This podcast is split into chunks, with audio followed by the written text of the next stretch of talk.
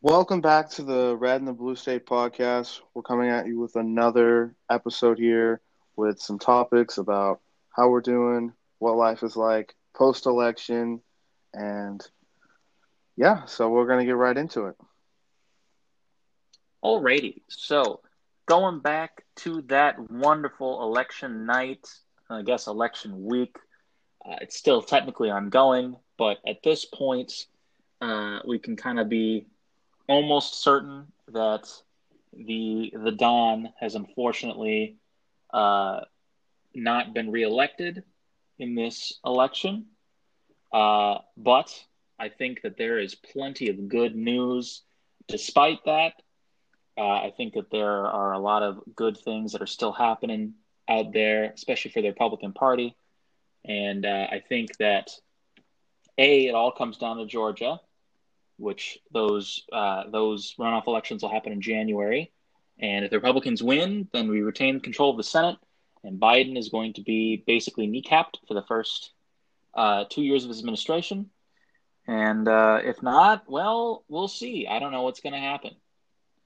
Uh, but regardless, there is some hope, um, particularly in the other two down ballot elections that were not related to the presidential election, namely the Senate and uh, House races, uh, starting with the Senate, uh, the polls, as as usual, were utterly and completely incorrect in most states. It is almost sad how bad some of them were. So, kind of just to recap, uh, right now, as it stands, the Republicans will have lost one seat for sure, and that a net loss of one seat for sure, with the Democrats picking up a seat in Colorado, picking up a seat in uh, Arizona, and then there. Did you lose me for a second? No.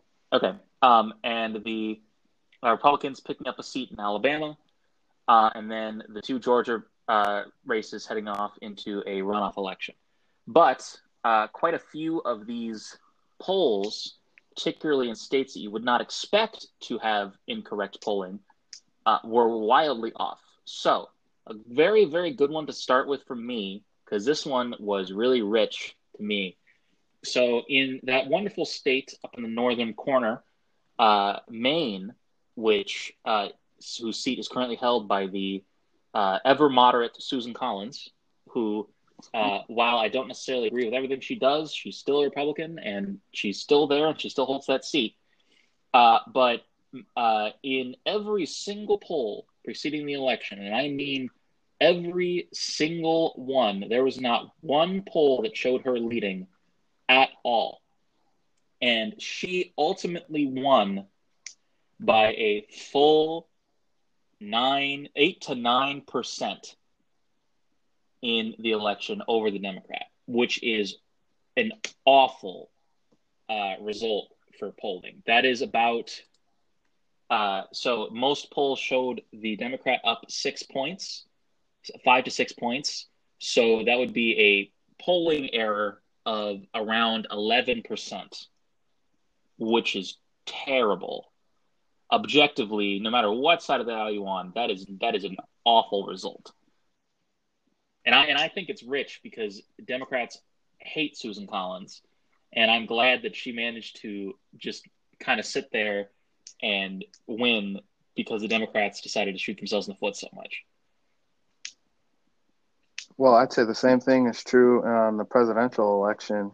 As far as that, there was a poll out of Wisconsin that said Trump was going to lose Wisconsin by 17 points, and that that poll was completely wrong. It, it was a it was maybe a half a point race, and they had Trump losing my home state of Florida by uh, by four points, and he won by almost four points. It's almost four hundred thousand votes. So the polling again in this year was just wrong. It was just wrong completely, and it's a shame because they say that they fixed their polling from what it was four years ago, but they haven't, and it's always skewed Democrat. All the I don't know what it is. The the Republicans call them uh, suppression polls, but every single poll is always skewed Democrat. Yeah, that's that that's almost um and I'll say this, like as far as polling goes, the only ones that they got right were uh, Arizona, Alabama, and Colorado, which all resulted in exactly what you would expect. But uh, Iowa, which was a toss-up, went pretty pretty heavily to Joni Ernst. Um, I think it was around, uh, yeah, it was around six points. So it went really heavily to Ernst. You had uh, Montana, which was considered a toss-up by a few people, went really heavily, ten points to Steve Daines. And then North Carolina, which was expected to flip, went for Thom Tillis by around uh, by around two percent. So again, you it can't you can't sit there and tell me that you fixed it when you're that bad. Like and almost every single one predicted a Republican uh, loss in the Senate, like a Republican lose Republicans will lose control, and none of that happened, not once, which is hilarious to me. Um, and that's it's the same thing in the House where they said the Republicans were going to lose oh, 15 to 20 seats in the House, and then the Republicans almost take the majority. I'll get to the House. I'm going to just finish with the Senate really quick here because boy is that is that something interesting. Also, Minnesota was shockingly close. I did not expect the Republican to win, but it was a lot closer than I was expecting. Anyway, and also Michigan was another one of those. Michigan uh, was a one percent difference for the for from the Democrat over the Republican and that's and that would have been the third black senator, or no, fourth black senator in the House. First time that the Republicans have more than one, which I think is awesome. But regardless, um, uh, back to this, back to the Senate. The other one that I find rich and just makes me really happy uh, are the two actually. One is Kentucky, held by the current majority leader, Cocaine Mitch. Um, they the Democrats from a lot of outside groups poured millions of dollars into this, and Mitch McConnell ended up winning two percent more of the vote than he did last last election, which is just rich to me that he managed to do better than he did before, which is that's just so funny to me. And the other really great one for me is also South Carolina. They really, really wanted to get Lindsey Graham out of there, and percent, which is really, really funny. Like, just all that money that the Democrats were fooled by those outside Republican groups who were going to be like, you know, the the bring back the Republican Party from the brink. Uh, they did nothing. They did not help any of that, and it ended up costing the Democrats probably control of the Senate if these Georgia races turn out well. And I personally, when it comes to those Georgia races, I think that uh, David Perdue's seat is truly a toss up. I think Kelly Loeffler might end up winning still. I think that she's the favorite right now. I think Raphael Warnock may not be able to outrun us. I think he's trying to run from some of his past statements. I don't think he's going to be able to run fast enough. but um, I'd agree. Anyway, back to the House. This one's great for me. The reason why I love this is because not only did the so it was predicted the Democrats are supposed to gain 15 seats the Democrats did no such thing. They actually lost 10 of their seats. And the Republicans, by picking up vacancies and picking up open seats, wound up gaining back to 15, which is potentially, and with there's one more undecided race. And if that race is won by Republicans, then uh, theoretically it would be majority since 2000. So that would be ridiculous. But uh, it's really funny to me because uh, not only did Republicans hold any seat that was deemed a toss up or lean Republican, they also won uh, three seats that uh, three seats um, that are were leaning Democratic, as well as as well as one as well as a bunch of toss up seats. And for the first time since 19, uh, I think it was 1974, I want to say. Um, let me see. Yeah, sorry. Since 1994, uh, Republicans, for the first time, unseated incumbent Democrats in California. Three of them, might I add. So you had a D plus five district, which is 5% more Democratic than the rest of the country, a Republican one. In two even districts, which were in which were near. Uh, it was based in uh, Yorba which is a which is where uh, Richard Nixon is from, uh, in California, and which is also part of Orange County. Uh, a, a, Republican, uh, one of the first Korean American uh, congresswomen, defeated somebody there, um, and also Mike Garcia, who took the inexorable uh, Katie Hill, uh, who was who was forced to resign over a um, how do I put this menage a trois, I would say, with one of her staffers. but he held that seat, which is good. And then Michelle Steel, who is a former uh, Orange County supervisor, took a seat based in uh, around the area of, want to say, like Laguna Beach, Laguna and uh, Laguna, Newport Beach, uh, Irvine, that kind of area.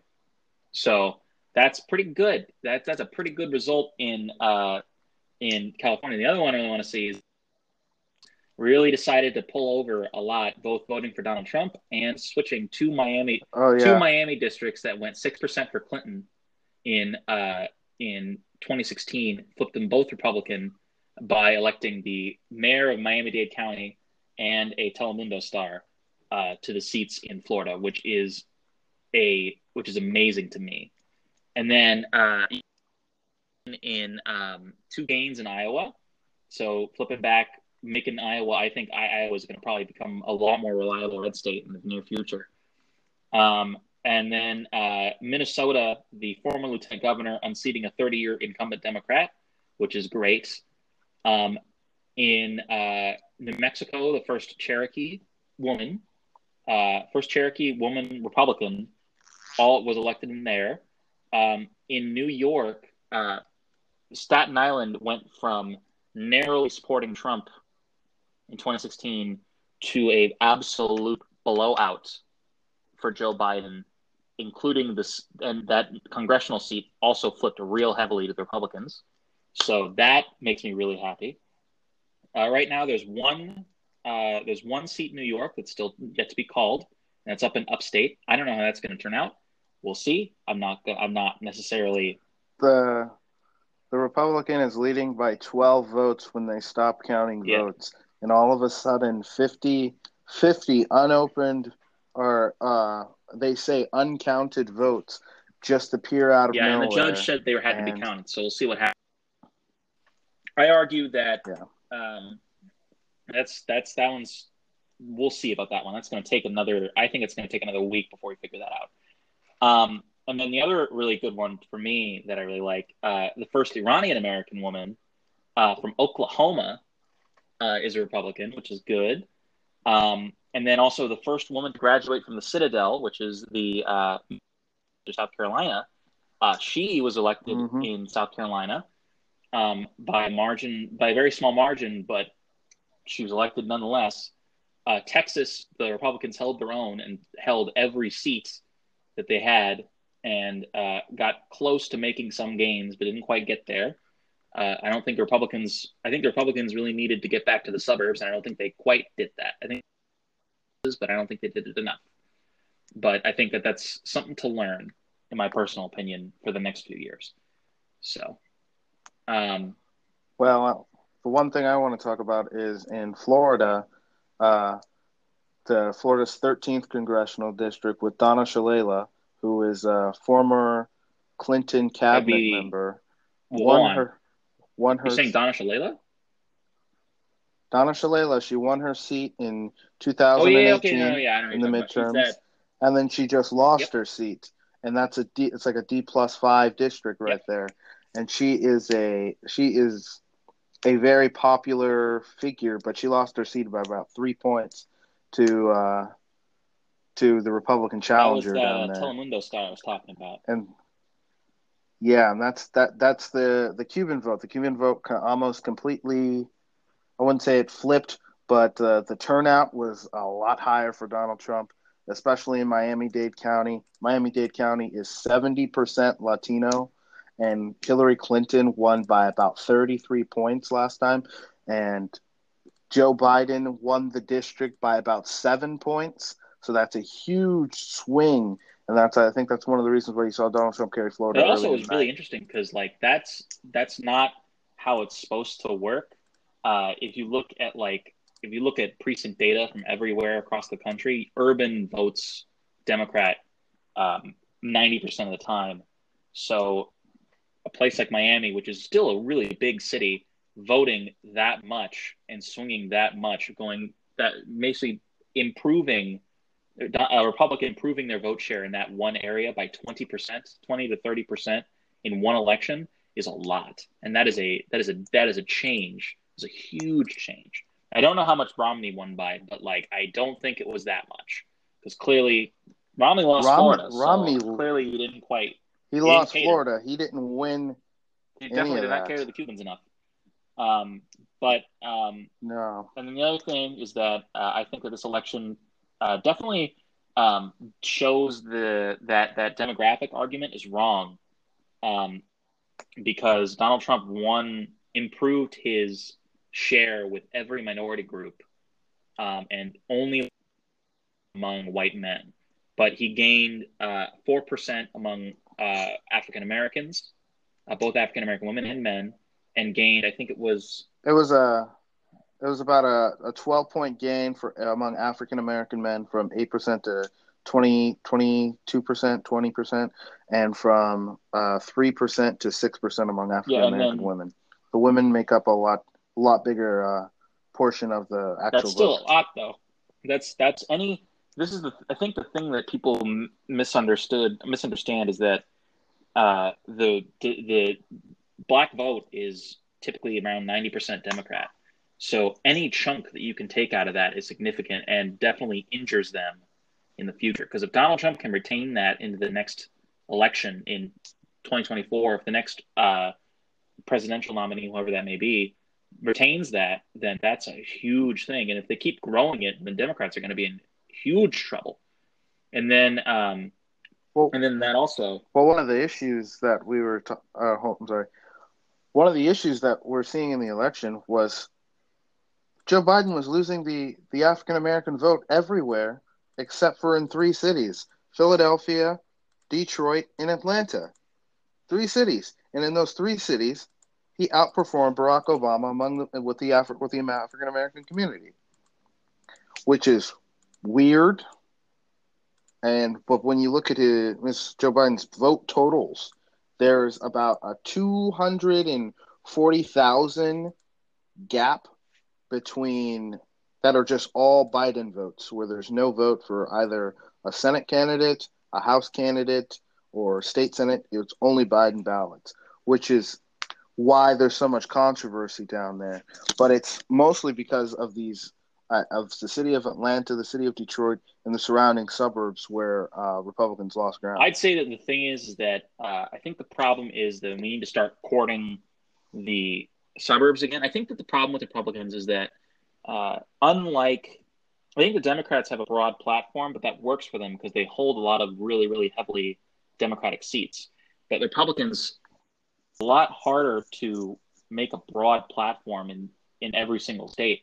I think the important thing for a lot of the Senate and House candidates is I think, and governors, is that I think we need to run, understand the state. Like, Washington is a really good example because we had our, gov- our gubernatorial election this year. And I don't think I, this is the thing, is that I admire Loren Culp for trying. That man is not the one we need. He's from, he's from Eastern Washington and he's not going to have any appeal with anyone else. So if we were going to run somebody, I think that Joshua Freed from Bothell would have been the best choice because he at least has the understanding of the a little bit more moderate vote in the in the West. And that's the problem is that we run really, really conservative candidates and then expect to win in states that are not conservative. So, I mean, there's a reason that, uh, like, there's a lot of states that elect Republican governors still. And that's because the uh, governors are a lot more moderate. Like Phil Scott in Wisconsin is a really good example. He was elected with 68% of the vote, and he's a Republican. Wisconsin? Wisconsin sorry, uh, Vermont. In Vermont.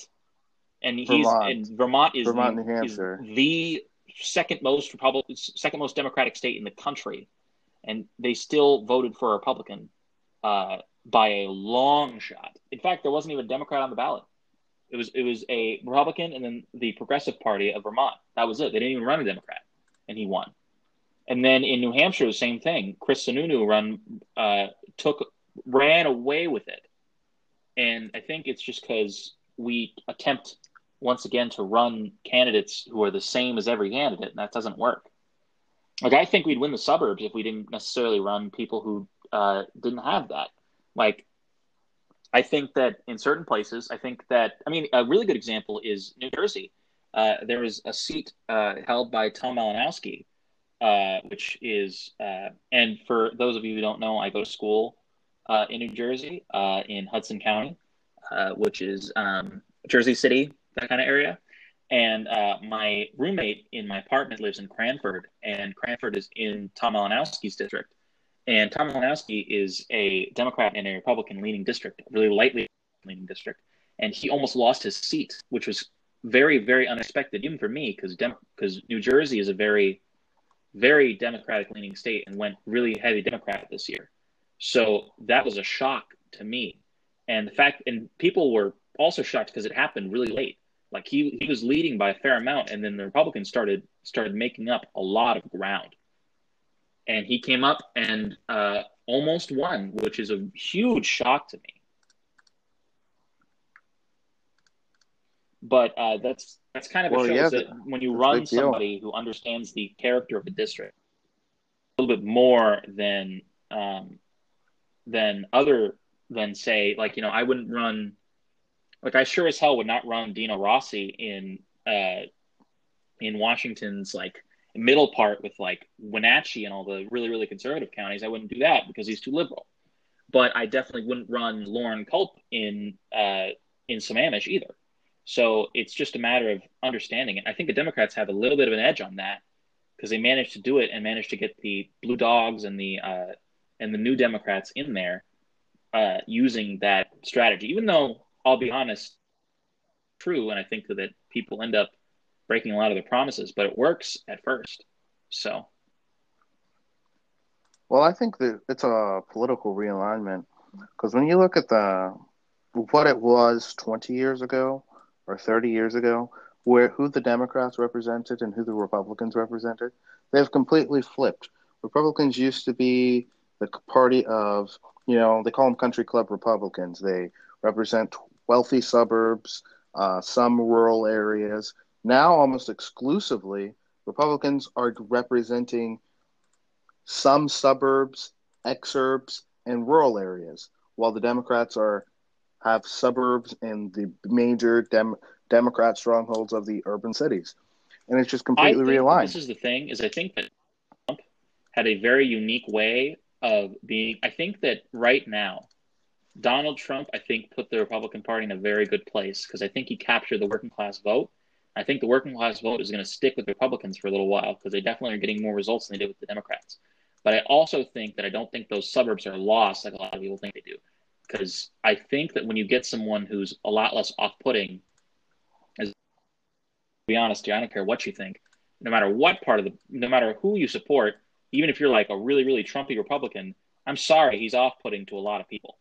So I think that if he ran like a Nikki Haley, um, then you would have definitely managed to capture a lot of the a lot of the vote in those suburbs.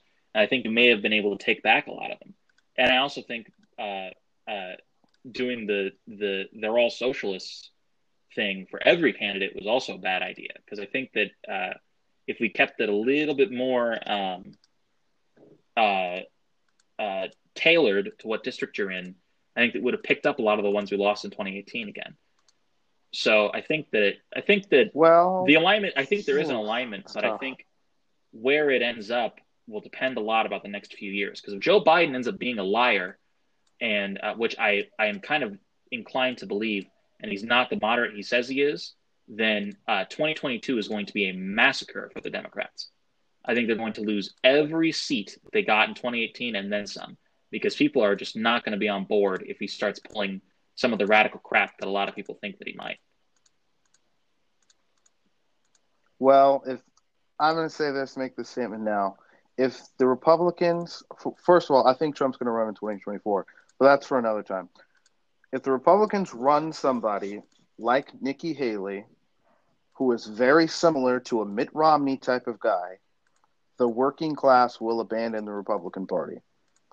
Because there is no way that the Republican Party can go back to being that type of party where you have the Paul Ryans, the John Boehners, the Nikki Haley's, those moderate, like country club Republicans. I will have suburbs, to say this those about guys Nikki Haley. I will say this about win. Nikki Haley. I have to disagree with you. She's not nearly as moderate as a lot of other candidates. She's if she were to run like I think that a that a Tim Scott and Nikki Haley ticket would be a would be a shoo in because I think that both. the Well, thing yeah, is I that like I mean, well, I mean, they're both from South Carolina, first of all, but I think that uh, Nikki Haley, uh, I think Nikki Haley, just like a lot of other Republicans in the age of Trump, when Trump started punching, and then when they tried to uh, come in and say, "Well, wait a minute," and then the Democrats decided to attack them too. I think they realized, well, this is garbage. I'm not doing this anymore. Like uh, Lindsey Graham is a great example of that. That man used to be completely milk toast, didn't give a damn, and was pretty weak dude. And now this man is one of the most ardent Trump supporters out there. And I think that that's that's happening ever so slowly uh, among the Republican Party. I mean, you have uh, Kevin McCarthy, California Republican, who you'd think would be a lot more, you know, reserved in it, is a lot more, um, is a damn well, uh, is a damn sure more uh, Republican than Paul Ryan has been. Paul Ryan ever was, or um, or this like the Senate is moving. Most senators, even even Susan Collins, I would argue, is a lot less moderate than she used to be. I mean, she voted she voted against impeachment. She voted for uh, Kavanaugh and uh, Kavanaugh and Gorsuch, which is you know odd if you're trying to be a and she, and she voted for tax cuts. I mean, that's not like characteristic Well- of someone moderate. She's moving in that direction. Well, you have the Susan Collins that's like she's like a maverick. She kind of does what she wants. But then you have the guys that come from deep red states that are moderate and coercible, and whatever the media says about them, they do it because that's like Now, Mitt okay. Romney. Mitt Romney voted. This is the thing about. Mitt Romney. Mitt Romney voted. a- I hate Mitt Romney because this man ran in a in Utah, which is basically if you win the nomination, you win the state because Utah is one of the most Republican states out there by a long shot. Like Mike Lee and Orrin Hatch, who are the two ones who, who Mike Lee was still serving, and Orrin Hatch who was right before Mitt Romney. Like get got a all got a majority of the vote every time without fail. But then you have Mitt Romney, who is coming from Massachusetts and decided to move to Utah and ran in that seat when he clearly was. There's definitely people who are much better than he was. I don't know why. And if he didn't win the nomination, I'd be much happier. But you got him, which I don't know why, and he's just not. He ran and he he's not running to represent the state anymore. He's representing himself, and it's not going to help anybody. Like, I mean, there's even rumors out that he's going to go join the Biden administration in in his as his health secretary. And if he does, honestly, good riddance, because then the governor can appoint somebody, which that makes me happy, because at least our governor is going to appoint someone decent. I've heard that uh, Mia Love. I don't know if you know who Mia Love is, but um, she's I she's do. considered on the short list if if uh, if Romney leaves to uh, take his seat, which I would find great, because at least she has some stone as opposed to Mitt Romney was none. I don't think Romney's gonna would leave to join the the the Biden administration simply because he's a do nothing guy. He likes to go up and give his little soliloquy about, oh, we need to cut taxes. Oh, I'm a budget deficit hawk. Oh, uh, he likes to bitch and complain more than he likes to actually get things done. And that's the thing about that people. This is why I think that running a Nikki Haley won't work is because I don't see her as a just strong, brute force type of person like Trump was. Simply because Trump did not care, he got things done. He didn't like, for example, moving the embassy to from uh, Tel Aviv to Jerusalem.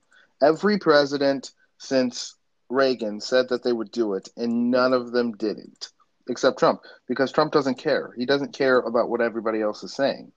And when it comes to like getting Barrett through the Senate or threatening or vetoing bills, shutting down the government to get things done, Trump's going to do it. And a lot of these other politicians will kowtow to their advisor and say, "No, we need to make make a deal with the Democrats and give the Democrats what they want, so our poll numbers don't go down." Which are heavily skewed towards Democrats anyway. I'd argue. I mean, I will. Okay, I'll say it's, this. it's kind of ridiculous. I'm not going to argue this point any longer because I feel like this is kind of just beating a dead horse. Because at this point, we don't know anybody could win that nomination. At this point, like we could sit here and, and speculate all we want, but that's also in four years. So, and and anything could happen if Joe mm-hmm. Biden crashes and burns in popularity. Then we'll see who ends up winning that nomination. It could be uh, Nikki Haley, it could be Tim Scott, it could be anybody. There's a lot of options out there, and we'll see what happens. So, well, I, I, I gotta say this. I think I'm not. I can't say this with certainty, but do you think that Joe Biden's going to serve no. his full term? I don't think. I, I don't think he's going to. I don't think he's going to serve a second term. I think he's going to retire and and give the reins to uh, Kamala Harris. Which, first of all, if you're a Democrat, I think it's probably the worst decision you could possibly make because even the Democrats don't like her. So I don't know how you can look at that and be like, hey, we're exactly. going to take the person that lost the primary in 2020 and we're going to run them basically automatically because vice president uh, in 2024. And I think, it, first of all, I think it would be hilarious if she lost the uh, if she lost the primary in 20 in 2024. I think that would be rich, but she lost it to like Bernie Sanders or something, and Bernie Sanders finally got his chance. I think that would be hilarious to me. But um, then they pull the you defeated a black woman in a primary. How dare you? Um, but um, you know, I think that uh, 2024 is. I think that 2024 also has a lot uh, in how 2022 goes. Because if 2022 happens and like Republicans make a huge bunch, a bunch of gains, then we're going to be in a much better place than we were before.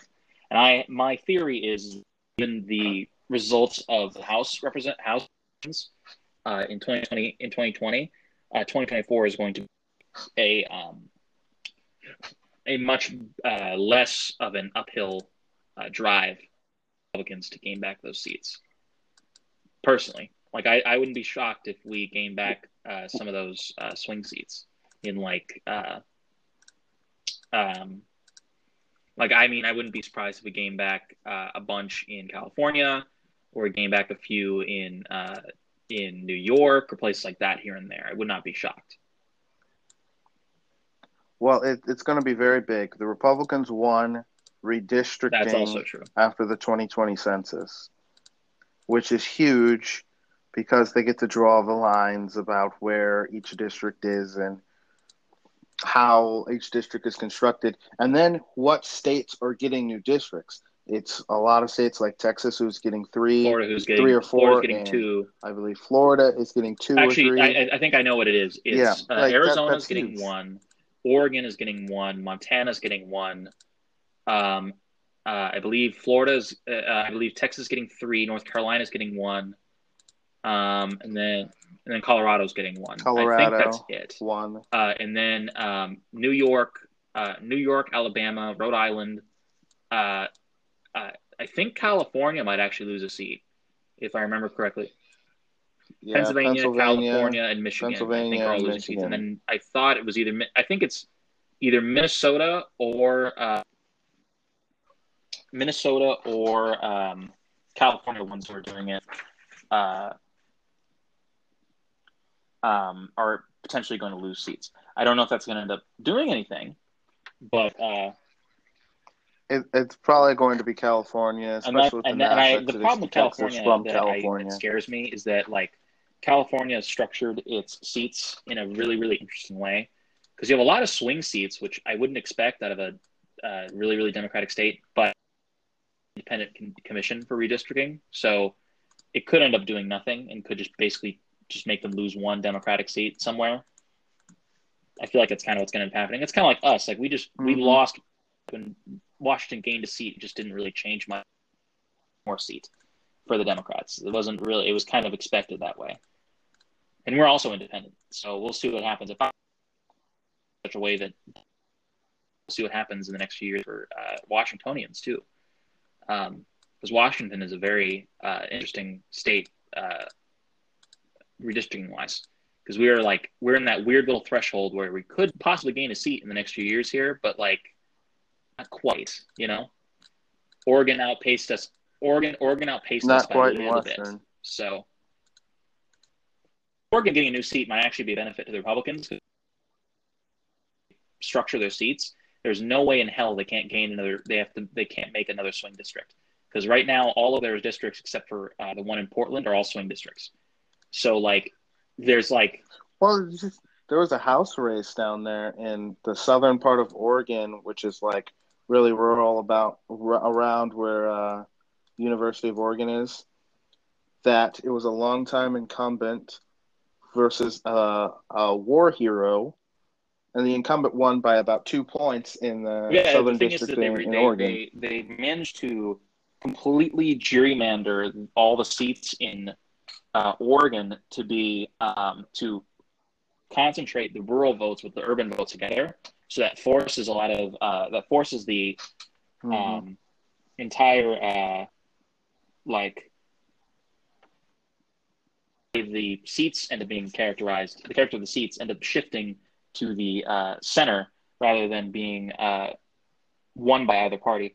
Though all of them right now have been held by Democrats for a pretty long time. But that's just because Oregon, I think, is just a Democratic state in general, and I think that that's just how that works.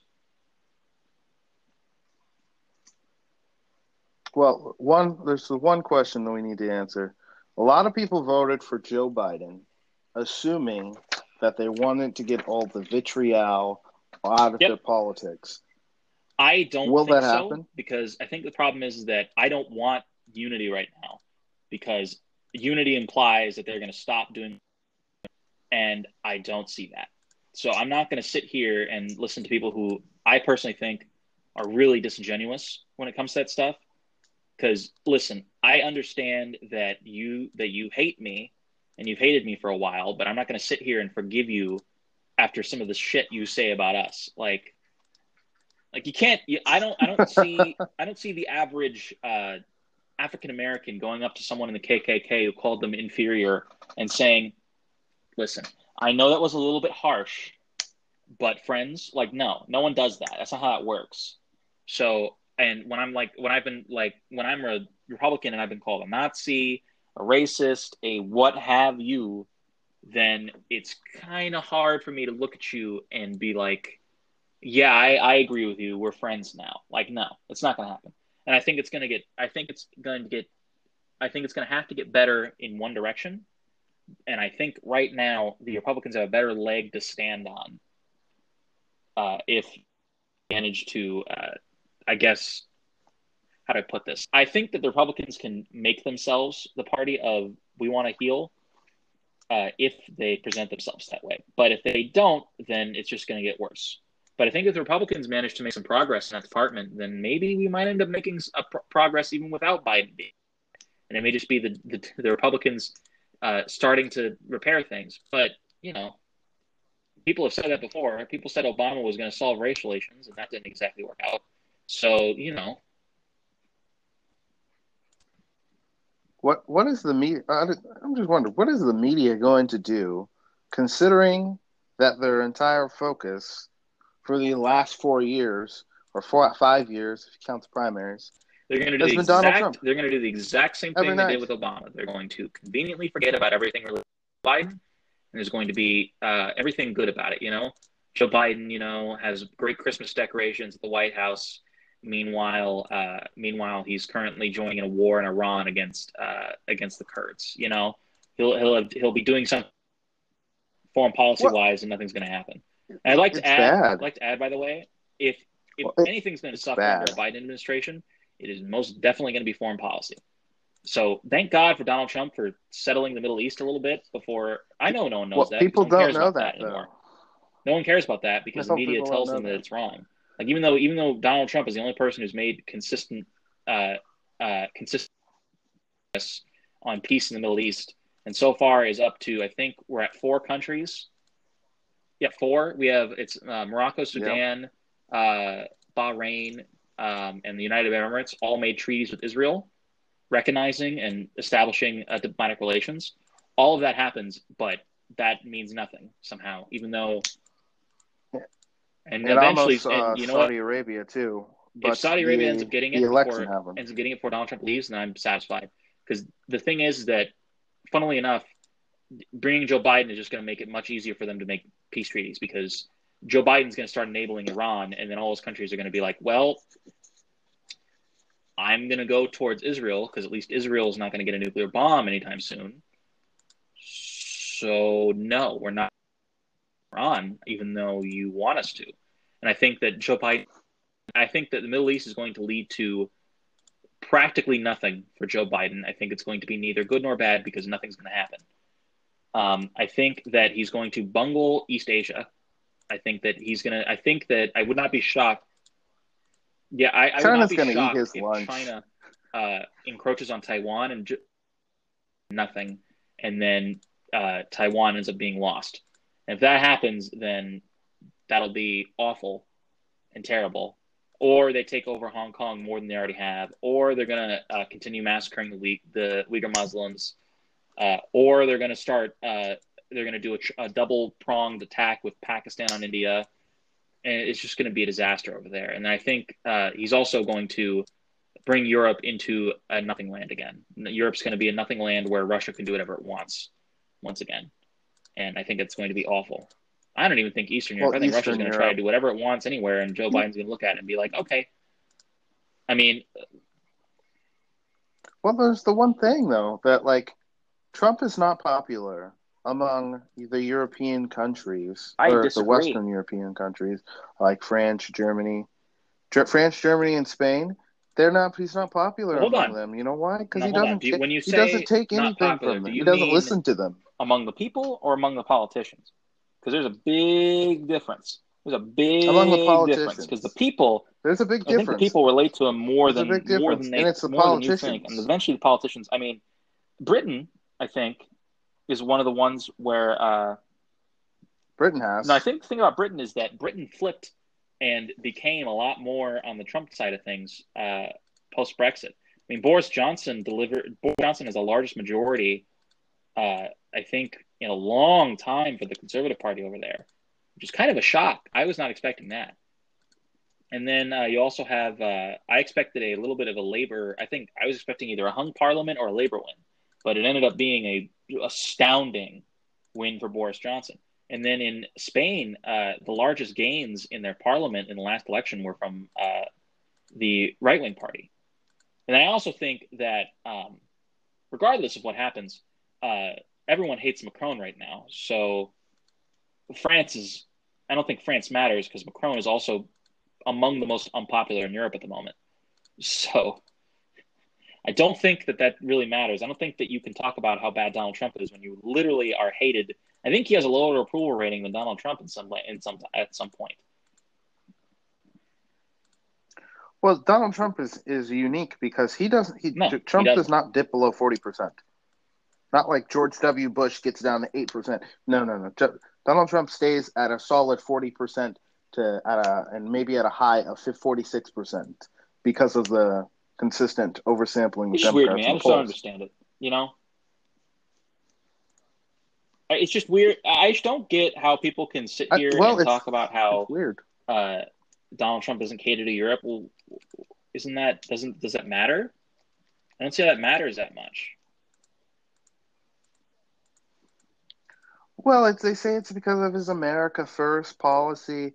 Well, I, I'm I mean, fine like, with that That is personally. Primarily one of the reasons why. That's one of the reasons why. This I my thing is that I'm not I don't. I don't give first. a damn about Now what happens take in care of your own country.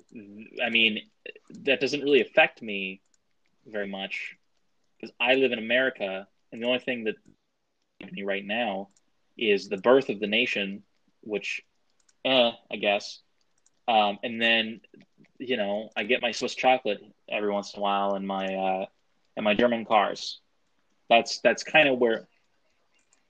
And we're not saying Oh, no, that you don't need not. to be compassionate, though. Like when the when that bomb went out, when the the explosion in Lebanon, Yeah. we sent help. We help other countries.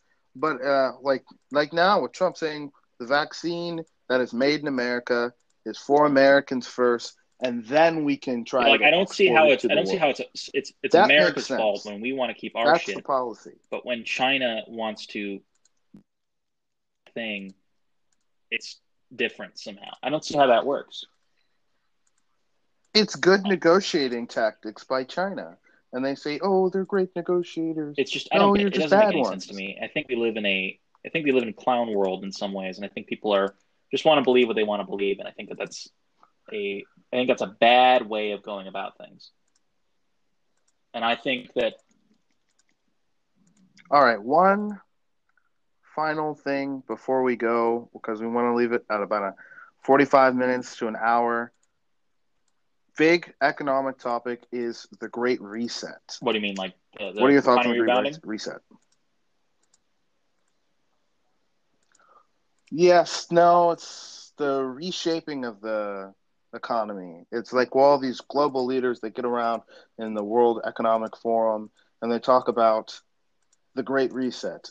So, uh, if you haven't heard, the Great Reset is basically reorganizing our economy in a way that benefits everyone. But it really, it's really a, a euphemism for uh, give the political elite and the establishment more power. So it's kind of like what they're doing now is considered the Great Reset uh, with coronavirus, how they're locking down small business owners, saying that they can't operate, and then having the huge mega business owners like Walmart, Amazon, Costco, allowing them to continue to operate without any restriction, without the same restrictions that they put on uh, small businesses. And you see that people in the billionaire class who they say they're against are have a 30% increase in their wealth, which Well, is about a trillion dollars. if you want my opinion on it, personally, I think that it won't happen. I don't think this is the time it's going to happen because I think people don't understand how flexible the economy is, and I also think people underestimate the power of the little people.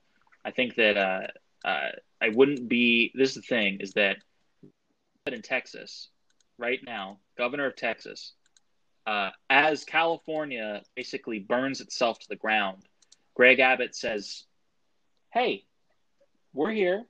Come on over." And they move over there, and he gets those small businesses, and the small businesses come back over there. Just move. And the thing is, is that in those areas, Same- it same just thing with ends New up York. hurting the home state. Like, if New York lost a bunch of small businesses, then all those bodegas that everyone goes and gets their stuff from are not going to be there anymore, and you're not going to be able to afford anything, and people are going to leave. It's just going to be a perpetual cycle. Like, if if all the grocery stores in Washington, because I'd argue that our grocery store prices are pretty reasonable, if you removed them and replaced them all with uh, Walmart, then every single person in Washington would suffer because while Walmart prides itself on low prices, what's going to happen when there's no other competition? We don't know. They'll just, they'll just increase their prices. That's how it works. But with the NASDAQ uh, data center wanting to move to Texas, Oracle just announced that they want Elon to move Musk to Texas is not yesterday. moving his company, but he's Um, moving himself. Elon Musk is already moving. To, he's moving himself, and he's moving per, some of the production of his company Oh, and the HP moved headquarters to, uh, to, moved to uh, uh, Texas Austin. as well. And so is uh, Joe Rogan. A lot of yeah, people because are California le- leaving sucks. California because it's just it's they have high they have high income taxes, they have high property taxes.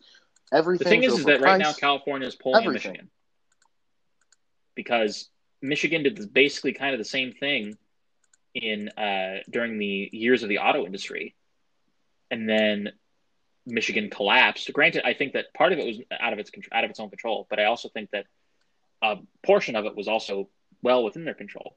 Now, what they're doing to themselves basically is ruining themselves unintentionally and leading to basically like it's it's pulling a Michigan, you know? It's pulling a Flint, Michigan. Flint used to be great, and then when things changed and things went south, people left in droves, and now Flint still sucks and there hasn't been a rebound and there never will be a rebound if they don't change anything. Detroit is seeing Detroit as weird as it is has made Yes, enough changes uh, that it's starting to see a slight rebound. And I mean slight, very very slight, but it's still there. Mhm. Whereas, you know, places like Flint aren't. Places like uh, Pittsburgh are not. Places like Philly even aren't. New York is definitely not seeing that. Um, uh, Newark and uh, Newark and Camden, New Jersey, definitely aren't seeing that either. So, uh, same thing with uh, Baltimore. The, those those cities all used to be connected in a triangle and have like a a blue collar community where they have their shipyards and they ship out uh, cars, everything. They ship everything, and that used to be a huge well, a combination of unions and, and poor government. And when you do both of those things together, you end up bankrupting your own yeah. your, your own city so bad that no one wants to come back. Well, it's union it's, every, it's just bad in government. general. Let's just be honest here. Put it's it bad way. in general. And if we and if we go back to Texas, how Californians and New Yorkers are moving for to Texas uh, or in Florida because those states are ex- really well run. They're exceptionally well run to be as big as they are, and they're moving there. The fear is is that they're going to take their same Democrat beliefs or policies and vote for Democrats in the state of Texas and change the state of Texas into California, into New York, those overregulated states where high taxes. This is the thing: is that I'm less prices, worried about Texas everything. than I am about a lot of other states. Is not going to change anytime soon because I think that Texas fought back in 2020 a lot. They came back and they started. They started. I think Arizona, Arizona fight back as well. I think Arizona is going to end up coming back personally because I think that Arizona realizes now in Republican legislature. I think they're going to fight back. Uh, that uh, Florida fought back hugely as well.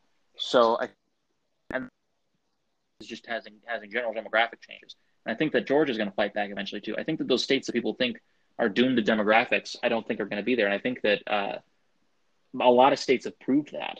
Like, like I mean, Donald Trump won a border, which is unheard of for Republicans. And you just don't win border counties. Uh, Zapata County, won that county by five points, but lost it by 30, yeah, you, 32 you, or 33 you just don't win border counties to Hillary Clinton. That's and and he and he came back and that, won it. That's amazing. And, I mean, he, and the other big one is that that that county in Central uh, California is majority Hispanic, and he still managed to get there, which is weird to me. It's just a very interesting. Um, well, yeah, I think that we're we're reaching a 1980s level uh, re, uh, shifting of the parties once again. I think that I think that we're pulling. I think that both parties are pulling a Reagan Mondale.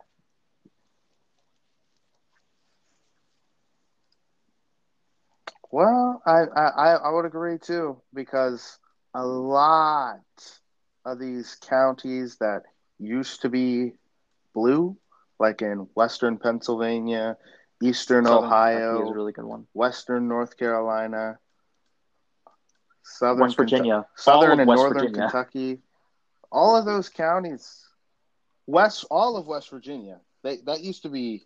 Uh, he, I think he's Byrd's the longest serving senator in, in history. Senate. So like, all that tells you a lot. Is real, and also North Carolina because you know, yeah, Strom Thurmond, but you know.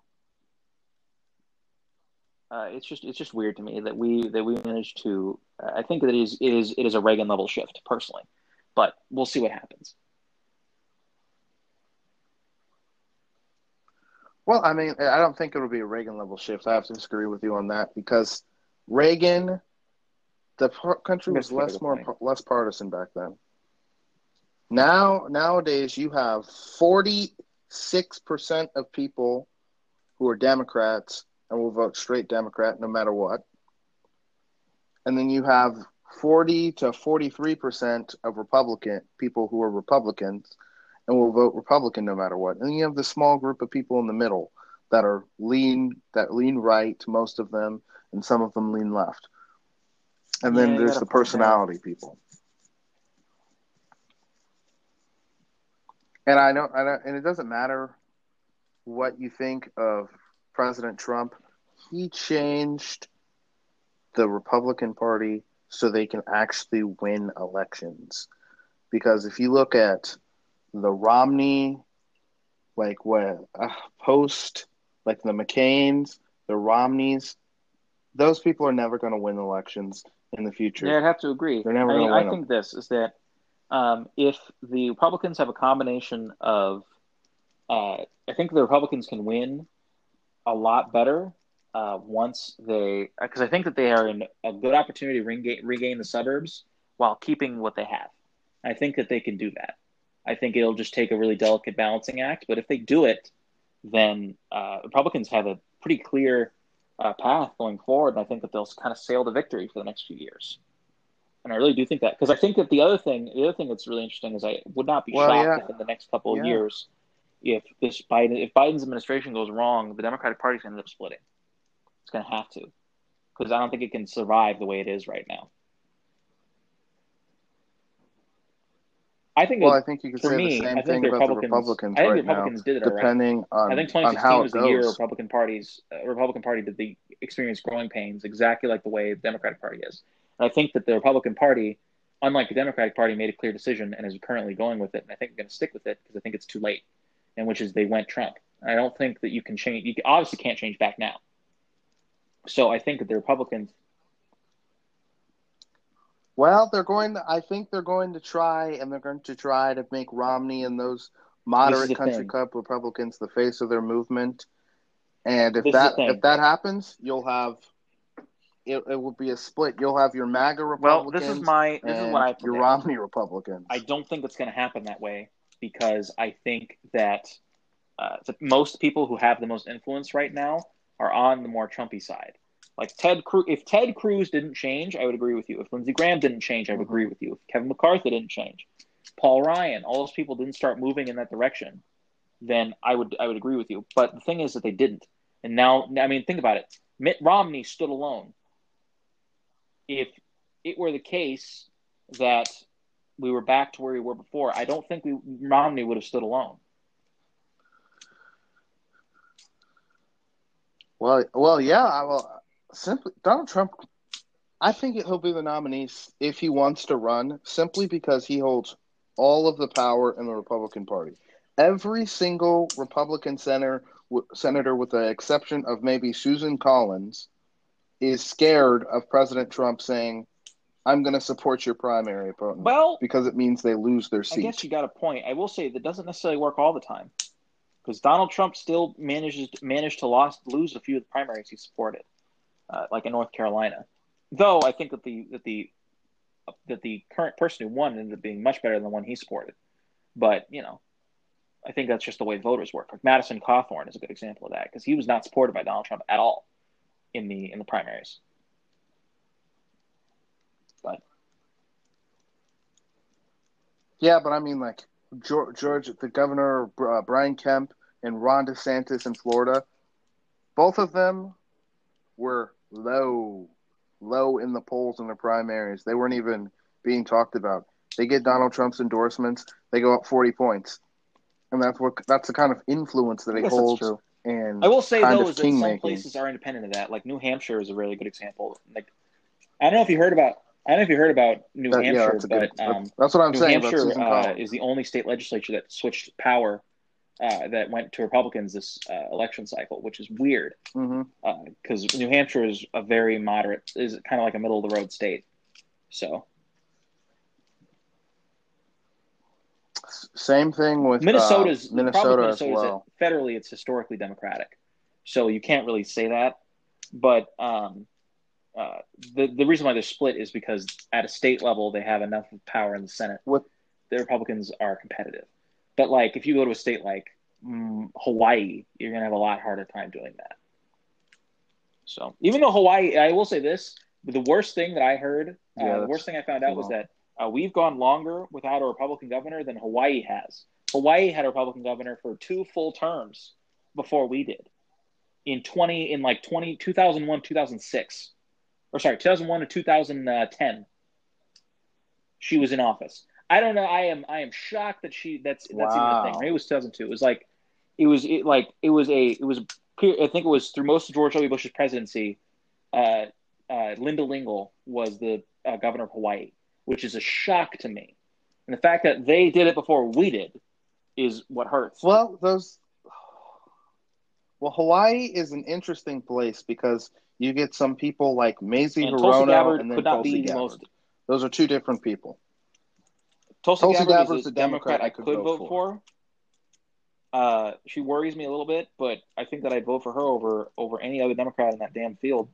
I sh- if she won the primary, I sure as hell would vote would have voted for her in that primary over Joe Biden. I'd still vote for Trump because I think that he aligns more economically with me. If it was if for me, if it was a choice between Romney and Tulsi Gabbard, I probably I would agree would, with that. Would, would have went with Tulsi Gabbard because she's less in, she's less incompetent and uh, soft, oh, goody country boy like. I think if it was uh, uh, if we were back in 2008 Romney. and I didn't know anything about Barack Obama, I didn't know anything about John McCain. I think I would have a hard time picking if it was Tulsi Gabbard and John McCain. I definitely would have had a hard time picking. I, I'm not saying I would make a definitive choice, but I definitely would have a hard, a much harder time immediately choosing McCain over Obama, given just the damage that Obama did. I would. What about I- Mike Pence though? What about Mike Pence? Would Mike Pence? Uh, would do you, do you think Trump would have won the If election he had, if he had if a, had a different vice know. president? because I honestly don't think the vice president up mattering that much. Because Joe Biden made it about just them. I think the thing is that I feel like someone like Tim Scott or Nikki Haley would is energize would have is helped them win the suburbs. COVID became a problem. If COVID didn't exist, I'd agree with you. Actually, I think if COVID didn't exist, I think he would have won anyway.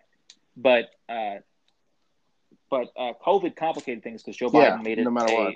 basically made it up to be Donald Trump's fault entirely, even though everyone's to blame and no one knew anything. And I think that that kind of made a hill that was impossible to overcome for Donald Trump, no matter what he did, because the media just bought and sold it, just took it, wrapped it up, and sold it, and everyone and everyone bought it. And I think that that's dumb, personally. But um, and also, uh, Joe Biden managed to make race relations a thing again, even though he has a much worse record on saying things race relating, race relations wise. I think Donald Trump was worse with women, but I think Joe Biden is definitely worse with race relations, at least in the language he uses. Well, uh, Joe Biden had a, uh, an leaked audio tape uh, or leaked meeting that he had with the NAACP where he was talking about that he's done more he's done more than anybody else has done as far as fighting for holding police accountable. And I was I also like to note what? that he also, I also like to note that he also said that he wasn't going to support disappointed the police because that they got their ass asses kicked with that. So I don't see how Yeah, that's- that the same- works. That has to be take. the most circular. That has to be the biggest mental gymnastics in the world to get yourself to believe that. You you you had to do you had to do uh, Simone Biles They were of uh, hoodwinked. mental gymnastics for that shit. They were bamboo. I will say this: uh, The- they if- were bamboo. I mean, like, if You- if you you voted for Joe Biden for racial inequality, you will totally uh, yeah, bamboozle. inequality. I think anybody who, issue, who voted for Joe Biden because. George Floyd was bamboozled, a hundred percent. And I think And, and that's that's mainly, and without COVID and with because no one was excited to vote for Joe Biden. Without COVID, energizing the mail-in vote campaign, well, I think You would not if, have won. uh, not even close. I think that it doesn't matter because if COVID didn't exist, uh, Donald Trump would have won in a I wouldn't say a landslide, but basically the same. I think that he would have won the same as he did in 2016. Maybe if he maybe he might lose Michigan, but he would probably be the same. I think that he would have had a bigger chance to win a few other states. But you know, also I think if Bernie Sanders won the primary, I think that. Donald Trump also would have won I disagree. because I don't think I, I don't think uh, Bernie would have managed to appeal. I mean, well, Bernie, well, Bernie, quite frankly, Bernie Sanders would have won the primary if all the Democrats, all the moderate Democrats or so-called moderates, didn't drop out before Super Tuesday, except for Elizabeth Warren. I don't even think it's what Elizabeth it was. Warren stayed you in the want to know race what it was? and split the progressive vote. you. It was Jim Clyburn. Suddenly lost. Jim Clyburn saved Joe Biden. Jim Clyburn. If Yeah, anyone, if anyone is owed anything by Joe Biden, it is Jim Clyburn. Because if Jim Clyburn did not energize the vote in South Carolina, Joe Biden wouldn't be here.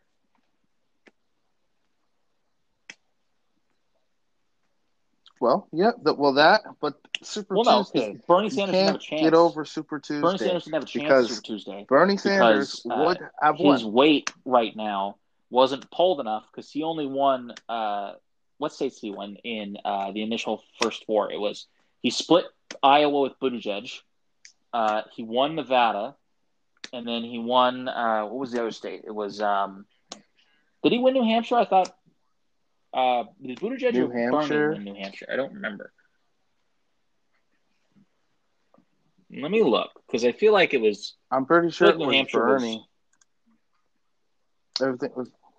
Feel like it It was. wasn't Biden. It, might, I know it must a have fact been it Buttigieg. Bernie, like one, two. I know Biden. Biden performed. Biden was like fifth. in New Hampshire.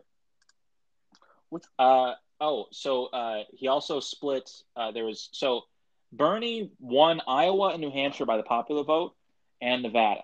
So the thing is, is that if Joe Biden didn't win South Carolina and he lost all the states, they, everyone would have gone full Bernie. Because when you perform as bad as he did in New Hampshire and then end up losing South Carolina, then Biden would have been finished. And like, and I think that Biden would have conceivably flipped Oregon, Washington easily. Bernie would have also won. Um, uh, Bernie would have also won Wisconsin and a few of the ones in the Midwest. And I think that that would have pulled him ahead enough to take away take it away from Joe Biden. And I think it would have just ended up being a battle of Bernie and Elizabeth, or Bernie and Buttigieg, or Bernie and someone else. But I don't think Biden would have been in it. And it sucks. And it sucks that he lost. I don't think Biden would have been. I don't think I don't he would have have won the election election if he if if he he had lost to actually campaign. I, I think he would have definitely lost the election if it ended up being a much more split ticket in the uh, in the uh, uh, DNC. Like if if Hillary if it, it was like a Hillary situation where Bernie lost by like by a little bit but not a whole lot, and he won uh, a, a pretty fair amount of states, then I think it would have been uh, something. I guess it would definitely would have hurt him a little bit more. Like in 2008, like well, uh, 2008 is another great example. Barack Obama Well, I- I would say it was- it was less rigged. over Hillary. And if Hillary had won, then that would have been a whole nother thing. I don't think she would have won the election. I think that she would have maybe Uh, won it, but I don't think it would have been solid. I like think she would have. I think she would have. That's also true. But Well, I just uh, also, I I, just thought McCain that, was uh, a terrible Bush candidate for I think one. having Bush there definitely did not. Oh, Bush was a terrible. I, I'm so that Bush is like the opposite type of Republican that I am. Well, I'm saying that like he definitely president. did not set it up well that for lightly. He set it up Terrible poorly for whoever was going to come after him. You could have run. You could have run Ronald Reagan, and he would have lost. After that, him and Dick Cheney ended up ruining the entire uh, Republican Party for like four years. Well, I mean, Joe. I mean, like, there's I see no difference between And you Joe what? You Biden what? and George Bush Well, hold on, hold on. and their on. You want what? bumbling into wars, the bumbling into That's, wars, no, no. The only difference having I the foreign that, policy uh, of Dick Cheney. is that uh, Joe Biden picked Kamala Harris over Dick Cheney. That's the only difference I see. So not exactly a uh, improvement. So I yeah, but we don't even know what Kamala, regardless like, what she is is like policy, on foreign not gonna give a policy. shit, personally, because I don't think that I think that uh, Joe Biden is either unaware of the way Kamala Harris is acting, or I think that Kamala Harris is going to basically sit on the sidelines until Joe Biden dies, gets gets assassinated, or uh, doesn't run in the next year. And I don't think she's going to do shit because if she starts saying shit, she's going to end up getting herself uh, in hot water in 2024. Hell, she'll put she'll put the party in hot water in 2022 too, because 2022 is going to be a, a massacre for the Democrats. I am almost certain. I am almost certain right now that 2022 is going to be a wave election for Republicans in the House. It's going to be a 2010 again. Because I, I, I you can't. Uh, I, I, I feel like that could happen simply because of redistricting as well, along with um, Well, can I tell you why? towards the Republicans from minority groups, because that that's a problem. That is a problem for the Democrats. If they the Democrats need the black vote They need the Hispanic vote to get elected. If they don't have it, it's game over. Or if it's diminished, game over. I think the other thing for me is that like 2010, uh, It's Republicans gone. gained 63 seats because they hated there was there was uh, everyone did not enjoy Barack Obama, and if Joe Biden ends up being in that similar situation where everyone doesn't like him, then I wouldn't be shocked if the Republicans make huge gains, and that would be that would be great if that happens. But I Well- don't know if it's going to, but I have a feeling it will.